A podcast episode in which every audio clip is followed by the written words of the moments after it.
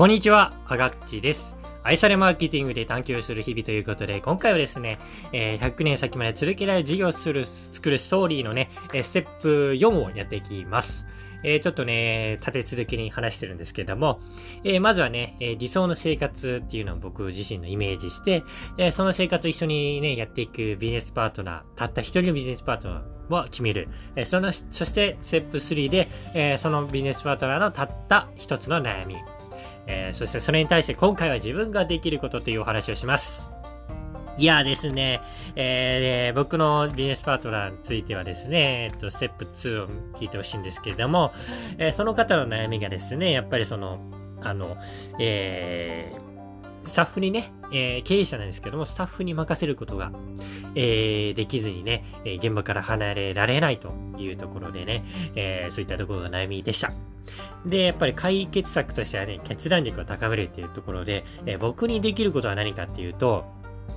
えやはり僕はですね、100人ぐらいね、もう、え対話によってメンタル支援っていうのをやって、サポートをやってきまして、えー、そこでね、えー、決断力であったりとか、この目標を達成することであったりとか、えー、そしてなりたい自分にやるとか、本当にやりたいことが見つかるっていうことをね、サポートしてきたので、えその部分でね、決断力をね、高めるということを僕はサポートすることができるなと思っております。まあ、それをね、えまあ、いろんなことはあるんですけど、最初はそれを、えまあ、事業というか、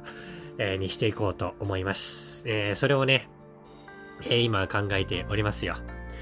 まあそういうことでね、えー、やっぱその、最初にやっぱりそのね、え、よくあるのはやっぱ自分ができることを始めるっていうこと。まあ僕もね、できることをやる方が楽なんですけれども、えー、たくさんありますよね、人それぞれね。まあ大、多かれ少なかれ。で、そうじゃなくて、やっぱり事業ってやっぱね、求める人、買い手と売り手があるように、求められることをやらないと意味がないので、やっぱり最初にね、えー、理想のお客さん、理想のビジネスパートナーですね。えそれを決めて、その方に何を売るのか、何を売るっていうのはね、ちょっと若干違くて、まあ、かつ、あの、一緒に作っていくっていう感覚ですよね。それで、ね、一体何をね、えー、その方が悩んでるのか、課題なのか、願いは何なのか、ね、それをね、え知った上で、じゃあそこに向かって、えー、できることは何かっていうことでね、僕自身が、ようやくここでね、えー、これまでやってきたメンタル支援の技術が、えー、経験が生きてくるということでね、ここでね、あ、繋がるんだなーっていうことを僕は思いました。いやーでもこういうの面白いですよね。うん。